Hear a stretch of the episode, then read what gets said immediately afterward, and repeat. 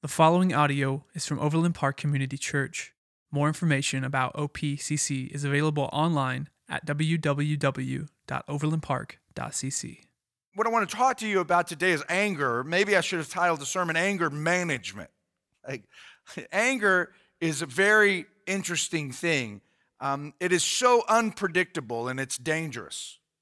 Like anger, man, when it hits you and you get angry about something, you could just like say things you wish you wouldn't have said. You could do a lot of things you wish you wouldn't have done, and uh, it can cause us to overreact to circumstances. So it's a very dangerous emotion that we experience, and the Bible teaches us that don't let the sun go down on your anger. And so, like, the quicker you could deal your anger, the better, uh, because it does cause us to overreact. And, and some have said that anger is uh, severe anger is a form of insanity.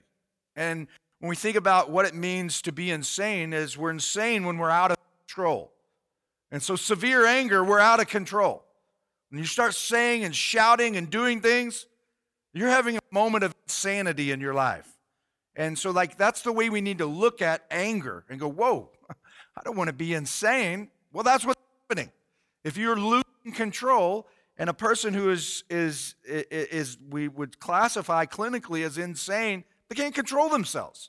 And so, like, when we think in terms of anger, that's what's going on with us. And so today we learn how do we deal with anger? How, how can we, what are some things we learn in this passage of Scripture in 1 Samuel chapter 25 that can help us deal with the anger that we experience because we are going to have anger. But when we start following the Lord, doesn't mean that we don't get angry anymore. As a matter of fact, it may mean that different things anger us or anger us in different ways, but we still get angry. And so we have to know how to deal with it. so we're going to look at this really cool story, and I'm going to read it and go through it. There are three characters that you need to understand and, and who they are and, a little bit about them. Um, one of them that, that we meet is obviously David. King David was going to be the king of Israel that God had chosen. He would be the second king of Israel. Saul is king right now, but God has already uh, shed and anointed David to take Saul's place, but, but Saul is still in, in um, uh, his position of authority, and so he wants to kill King David. So he's fleeing, he's on the run, he's in hiding. Um, Saul is after him. He actually, um, we saw that he could have, in chapter 24, uh, that he could have killed Saul, but he didn't because he knew that the hand of, like the, that he was the anointed of God, and so it wasn't his job to take Saul out of the picture. That was God's job. And so now um, we have King David, and he is sort of he's leading a band of guerrillas. And meaning that there are a lot of guys who went with him. He has about 600 people in his army, and what he's doing is he's basically protecting Israel. He's really doing King Saul's job, and King Saul is all caught up with killing David, and David is caught up with protecting the people in these outskirts. And we saw that he actually did that. He protected the um, citizens of Keilah. Uh, we saw in a, a couple of chapters ago that he went in and asked the Lord, Should I go and protect these people? And the Lord said, Yes, go and protect them. And so we see that, that David is kind of living on the outskirts without a home. He's having to be in hiding. And as he's doing that, he's still protecting people because that's what God said he would do. He is not in a position of authority as the king, but the Lord told him that one day he would be. And so he's waiting for the Lord to set up those circumstances uh, for them to come about and him to actually be in that position. The second person character in the story is a guy by the name of Nabal. And Nabal was a very wealthy man, and we'll see that in the story. Um, he had lots of sheep and lots of goats and um, lots of, I guess, livestock. And so he did well. And so, but he is a dude that is, is not the kind of person you want to be. But he happens to be married to this um, fine woman named Abigail. Amen? Amen? and, uh, and so that's my wife's name for those of you who don't know. It's actually her name is Abigail, but that, that has nothing to do with today, but my mind is wondering. And so, so Abigail is, um, she is a, a woman that is, says she's very intelligent and wise, okay? And so she's married to a guy that is, the scripture says, is mean and surly, but she's wise and beautiful. Okay, so we, we see these three characters, and what's going to happen is you're going to see a conflict that's taking place between husband and wife, a conflict that is taking place between employer and employee. And in the midst of all of this, you're going to see anger like just. Poof.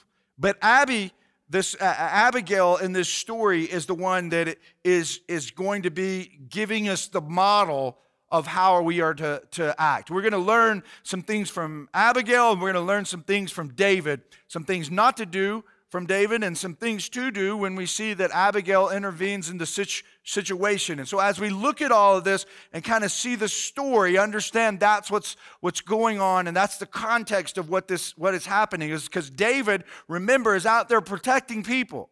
And so he, he has provided a service to this guy that um, there was no command whatsoever for this, the guy to um, reward him, but it was kind of expected in this day and age. So let's, let's just uh, jump in the scripture and, and we're going to go through the whole chapter and I'm going to kind of stop along the way and and comment on different parts. And then I'm going to give you some takeaways that hopefully will help you manage your anger well and learn from the story and go, okay, man, how do I apply this to my life? So it says, Now Samuel died, and all Israel assembled and mourned for him, and they buried him at his home in Ramah. Then David moved down into the desert of Maon. And a certain man in Maon who had property there at Carmel was very wealthy. He had a thousand goats and 3,000 sheep, which he was shearing in Carmel. His name was Nabal, and his wife's name was Abigail, and she was an intelligent and beautiful woman, but her husband, a Calebite, was surly and mean in his dealings. And so we learn right from the outset, and, and his name means, and Abigail will, will say this later, his name means fool. And so when we talk about what a, a fool is in the Bible, we're not talking about a person who doesn't have intelligence. We're talking about, and I'm reminded of, uh, I believe it's Psalm chapter 14, the fool has said in his heart that there is no God. And so, whenever we think in terms of a fool in the Bible, it is a person who lives like God doesn't exist. They just do whatever they want to do, however they want to do it, and they make their own um, decisions apart from the Lord. And so Nabal, he had no time for God, and, and he was a successful individual uh, by all worldly standards. And so he's married to this um, beautiful woman. He has all of this wealth, and he's living like uh, God doesn't even exist. And it says that while David was in the desert, he heard that Nabal was shearing sheep. So he sent ten young men and said to them, Go up to Nabal at Carmel and greet him in my name. Say to him, Long life to you, good health to you and your household, and good health to all that is yours. Now I hear that it is sheep shearing time. And when your shepherds were with us, we did not mistreat them. And the whole time they were at Carmel, nothing of theirs was missing. Ask your own servants, and they will tell you. Therefore, be favorable toward my young men, since we come at a festive time.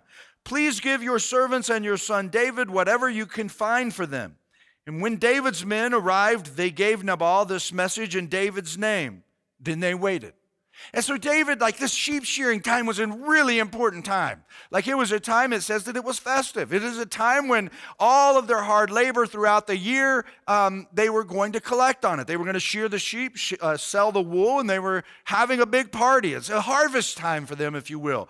And so, when it was sheep shearing time and the sheep shearers were brought in, that's a lot of shh, right? and so and so they were brought in and they're having this festive time. Then the, the, the person who um, owned the sheep man he would throw a big party and there would be plenty and, and they would they would eat and they would have this joyful experience in this festive uh, at this festival.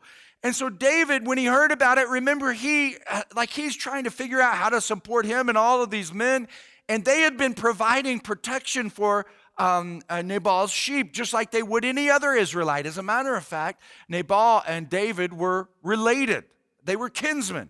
And so um, David, like he, like it was customary that if somebody protected your shepherds, you honored them. And, and it's kind of like what we would do, like a tip. You don't have to tip. but it's rude not to tip. And if the waiter is a great, um, um, he, provides great service, then you ought to tip them very well. And David is in this place where he has provided incredible service for this guy. As a matter of fact, he's wealthy, and largely part of his wealth is due to David's protection because he didn't lose any sheep to anybody raiding um, his shepherds and stealing the sheep. And so David has helped him become a wealthy person, and he's not on the payroll, but you would think, man, if I got a guy like that who's helping me make money. I want to take care of him. I want him to be part of the blessing. And so David and his men are starving to death, as any uh, group of men would be who are having to take care of themselves and fend for themselves out in the wild. And they're hungry and they hear that it's sheep shearing time. And they're like, man, go over and see what Nabal will just give us. I don't, we don't care what he gives us. And David doesn't go himself and he doesn't take a lot of men because he doesn't want to intimidate Nabal. He just wants to go and, and he's expecting that Nabal is going to be a good dude to him. He doesn't realize that Nabal is mean and surly, as the scripture says. And so he sends his 10 men to them, and they go and the, uh, they, they say, Men, David just says, whatever you, like, whatever you want to give us, it doesn't matter. Okay, so they weren't demanding a lot. They just were wanting in on the party and to be able to take care of themselves. And it says, Nabal answered David's servants, Who is David? Now, this is an offensive thing for a guy to say because everybody knew who David was. David, they had songs written about David. You knew who David was and you knew who King Saul was if you were part of Israel. You knew who those people were. And this guy responds, Who is, who is David? Oh, well, David is the guy, like we even, everybody knows who David is. David and Goliath. That was his, what made Davis famous his first experience was he slew this, um, gi- the slaying of the giant. And so he says, um, Who is this David? Who is the son of Jesse? Many servants are breaking away from their masters these days. Why should I take my bread and water and the meat I have slaughtered for my shears and give it to men coming from who knows where? So he basically says David is a, he could be a thief. He's he's a, he's ran away. He's in rebellion. He says all these things that are not true about David.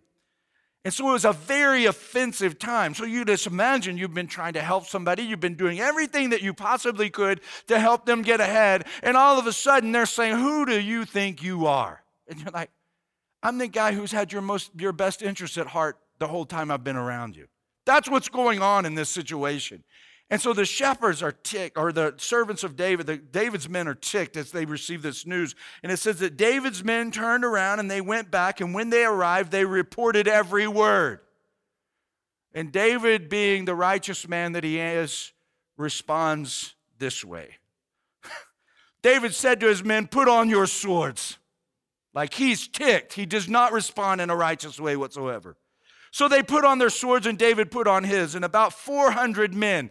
He took he only left 200 men behind. He was going to just take care of this this this sheep shearer, like this sheep shearing party. He's going to take them out and he takes 400 men. That's how mad he is. And so they put on their swords and David put on his and about 400 men went up with David and while 200 stayed with the supplies. And one of the servants like evidently got word of this and knew what had happened. One of the servants t- told Nabal's wife, Abigail, David sent messengers from the desert to give our master his greetings, but he hurled insults at them. Yet these men were very good to us. They did not mistreat us, and the whole time we were out in the fields near them, nothing was missing. Night and day they were a wall around us. All the time we were herding our sheep near them. Now think it over and see what you can do because disaster is hanging over our master and his whole household. He is such a wicked man that no one can talk to him. You ever dealt with anybody like that?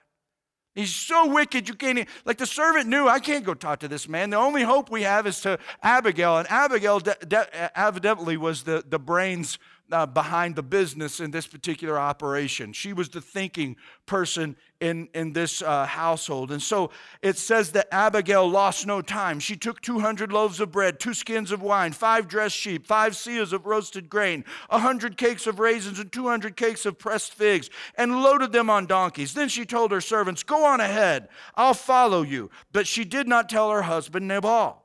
And as she came, and, and, again, she doesn't just send the food, she realizes the urgency of, of the situation and she decides to send all of the food and supplies and then she goes on herself. And as she came riding on her donkey into a mountain ravine, there were uh, David and his men descending toward her.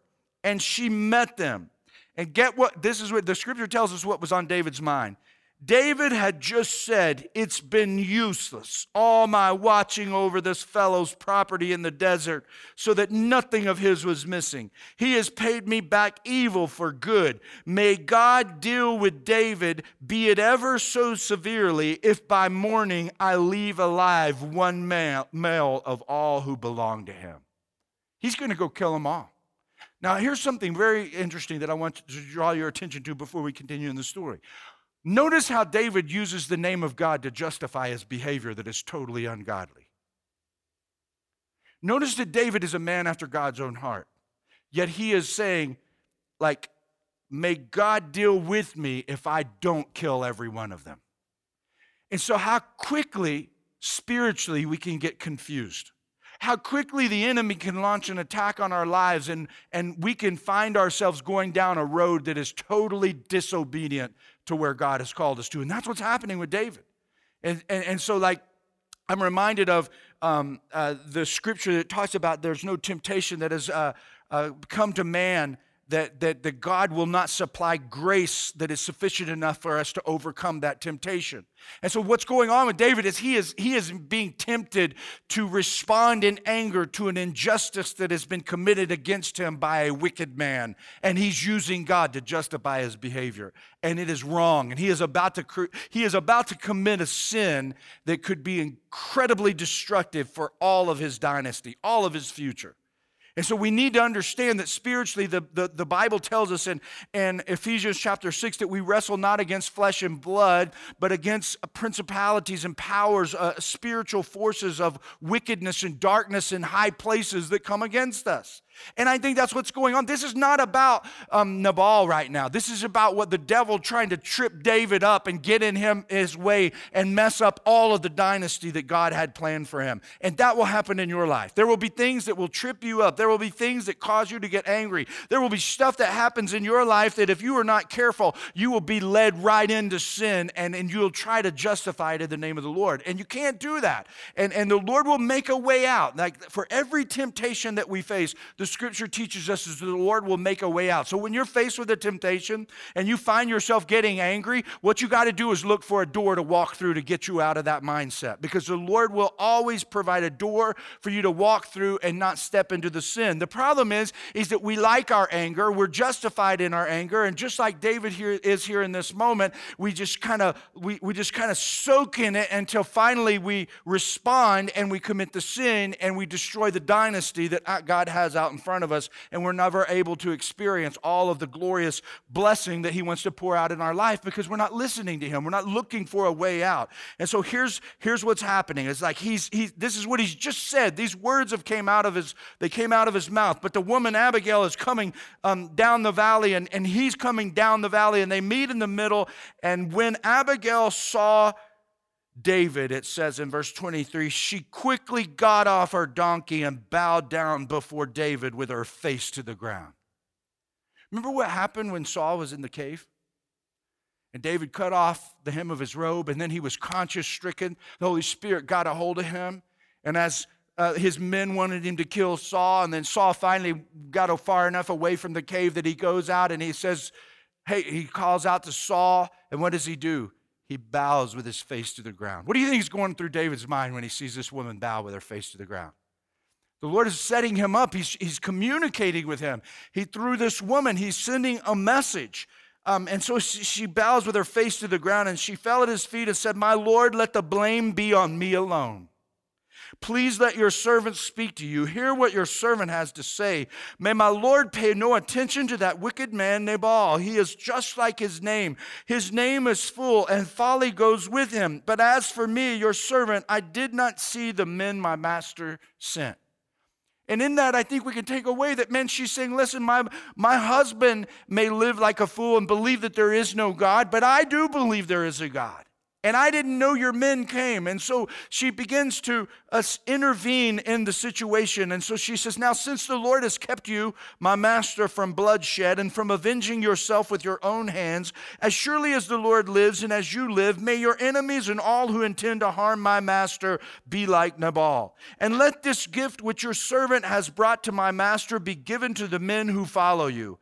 Please forgive your servant's offense. For the Lord will certainly make a lasting dynasty for my master because he fights the Lord's battles. And so she's reminding David, remember, you fight for the Lord, you don't fight for yourself. And she doesn't know that she's doing this. This is the sovereignty of God using another human being to intervene in David's life. Let no wrong being be found in you as long as you live, she says. Even though someone is pursuing you to take your life, she knows that Saul is after him. She knows that Saul is trying to kill him. And she says, The life of my master will be, will be bound securely in the bundle of the living of the Lord your God. I'm reminded of John chapter 10, verse 10, where Jesus says, The thief cometh not but for to steal, to kill, and to destroy, but I have come that you might have life and have it abundantly.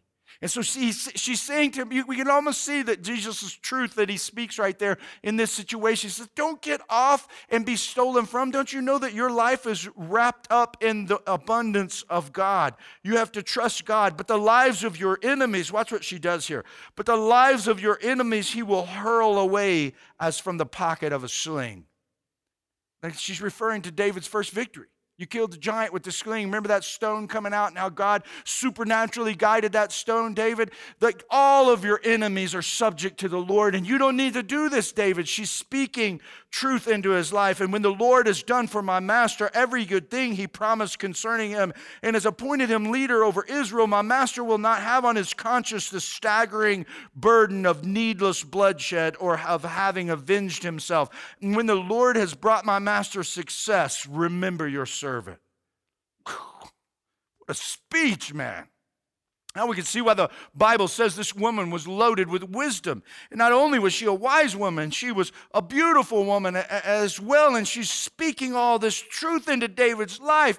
And as, it's coming out of her mouth, I can just imagine Abigail as she leaves and, and she finds out what her husband's done, and she knows that the entire family is in jeopardy, the entire business, and she loads up all the supplies. She doesn't do anything but just kind of do whatever she can to protect her husband in this moment. She doesn't go get in a fight with her husband, she just does everything that she can to intervene. She sends on the supplies, and she's riding on her donkey, and she's making the journey to David, and she's talking to the Lord the whole way, and the Lord is preparing this speech and he's sovereignly putting in her heart all of the words that he wanted David, the man after his heart, to hear. And so she speaks all of that truth and it comes out of her. One of the most eloquent speeches we could ever read about a, a situation. And, and the Bible even says about Abigail that the, the uh, uh, rabbis uh, during the, the Talmudic period, they, they referred to Abigail of, as one of seven women who had been um, overcome with the Holy Spirit and used to prophesy during this time period. She's a special woman. She had a heart for God, and God used her. And David, after he hears all that, he says to Abigail, Praise be to the Lord, the God of Israel, who has sent you today to meet me. He saw that she was an open door. He was furious, ready to kill these men. And as soon as she spoke all that truth, he recognized through the power of the Holy Spirit that this woman had been sent by God Himself. May you be blessed for your good judgment and for keeping me from bloodshed this day and from avenging myself with my own hands. Otherwise, as surely as the God of Israel lives, who has kept me from harming you, if you had not come quickly to meet me, not one male belonging to Nabal would have been left alive by daybreak. He's like, man, I just dodged a huge bullet. Like I was overcome with emotion. Anger had a hold of me. Thank God for providing a way out. Then David accepted from her hand what she had brought him and said, Go home in peace. I have heard your words and granted your request. When Abigail went to Nabal, so that she's riding back home, all right? She's on her donkey. David has received the, the gift. The, the family has been spared, and she's on her way home. She's rejoicing, and she gets home, and look what she gets home to. When she went to Nabal, he was in the house holding a banquet like that of a king. He was in high spirits and very drunk. So she told him nothing until daybreak. And we see the danger of overindulging in chemicals and, and, and, and altering our minds. This guy was about to ruin his entire family. Then in the morning, when Nabal was sober, she was smart enough to wait until he sobered up. His wife told him all these things, and his heart failed him, and he became like a stone. Most scholars uh, would agree that, that he had a stroke on the spot. It hit him like a ton of bricks. His eyes glazed over, and about 10 days later, it says the Lord struck Nabal and he died. And when David heard that Nabal was dead, he said, Praise be to the Lord who has upheld my cause against Nabal for treating me with contempt. He has kept his servant from doing wrong and has brought Nabal's wrongdoing down on his own head. What does the scripture teach us? Vengeance is mine, saith the Lord. It is not ours. We are not being like God when we take out vengeance of our own. We must always leave it to God, and God will take care of the situations. And so he says, um, Then David sent word to Abigail asking her to become his wife. And his servants went to Carmel and said to Abigail, David has sent us to you to take you to become his wife.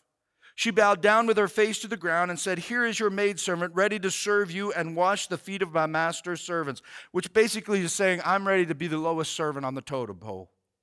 And Abigail quickly got on a donkey and, attended by her five maids, went with David's messengers and became his wife.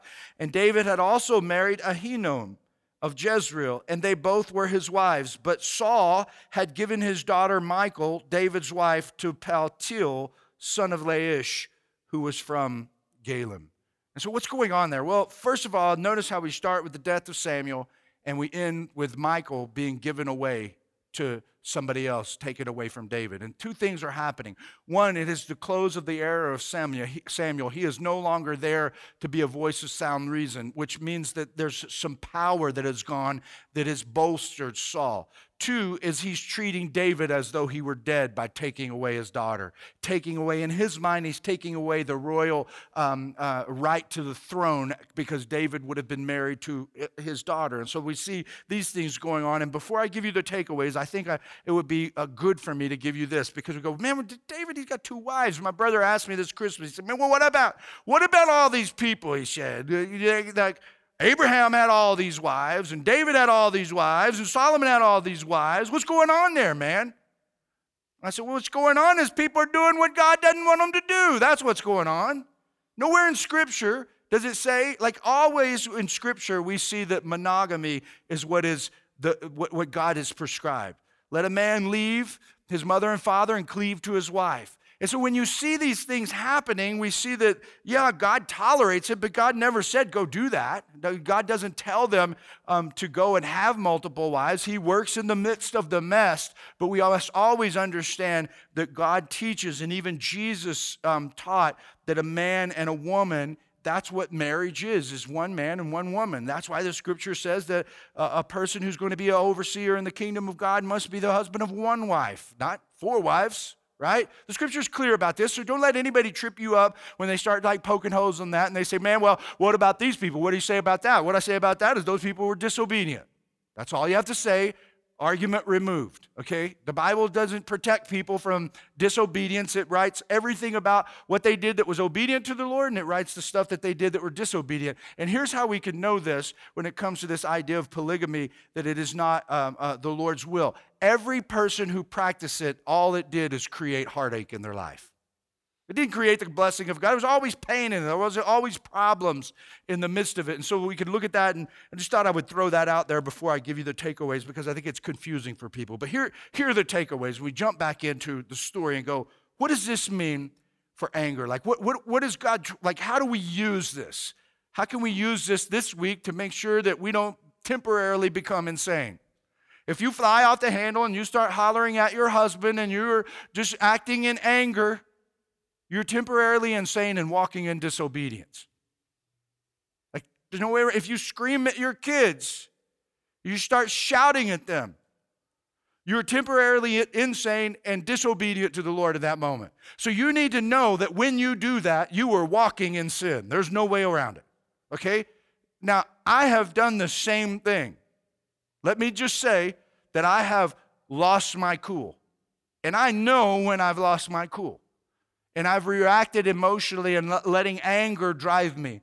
And the way that I handle that is repentance and asking my wife or my children to forgive me.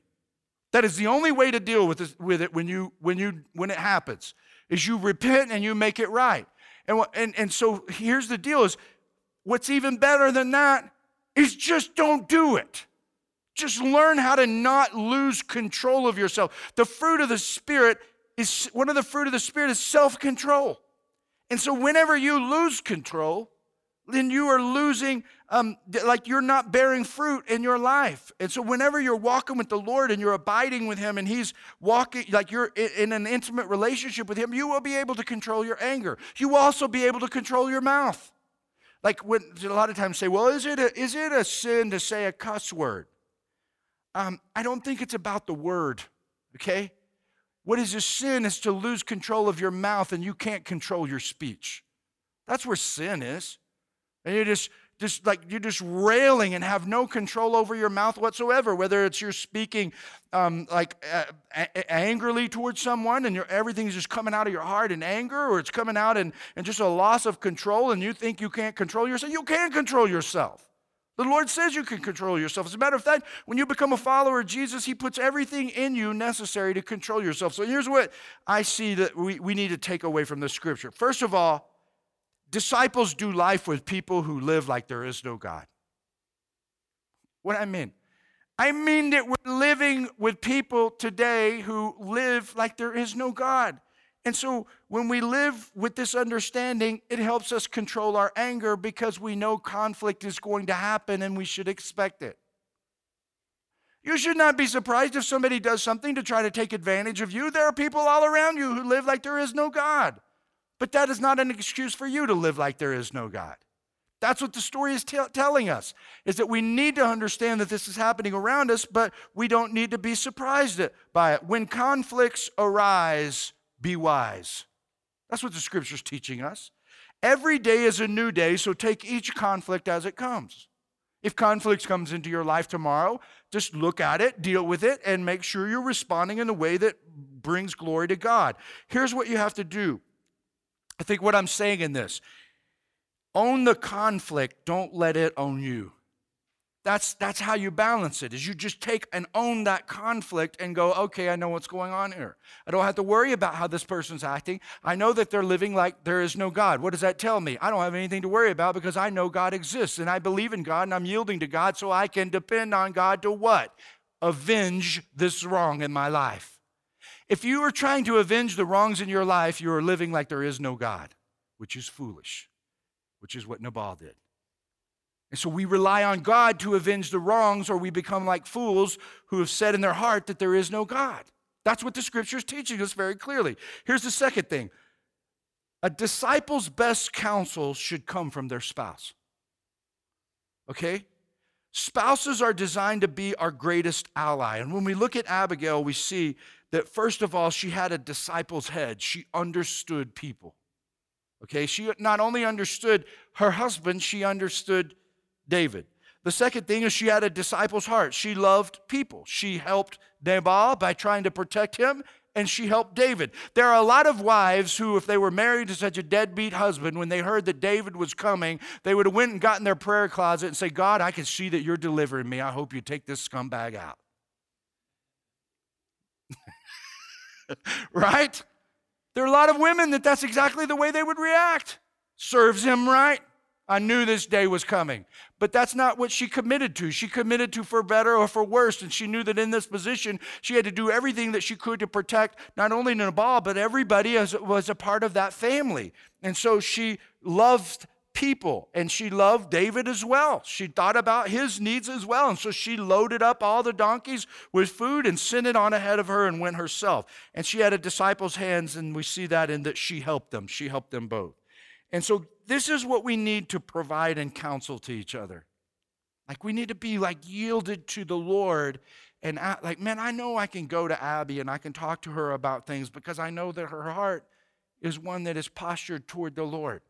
And I know that as she she thinks about things and she reflects on something that is really bothering me, she's going to speak back something that she's thought about what the Lord says. She knows the same thing about me, and it is it is a wonderful experience to be doing life with her. Like, man, we've been married for